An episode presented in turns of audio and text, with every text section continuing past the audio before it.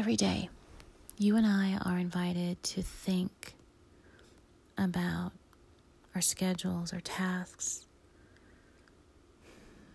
our businesses, our plans, our vacations, our projects, the date by which something's got to get done, somebody's got to get called, and in everything, in everything, the most important thing is love. And it's not just the most important thing.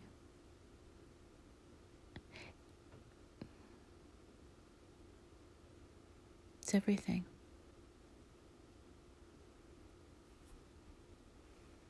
Love is everything.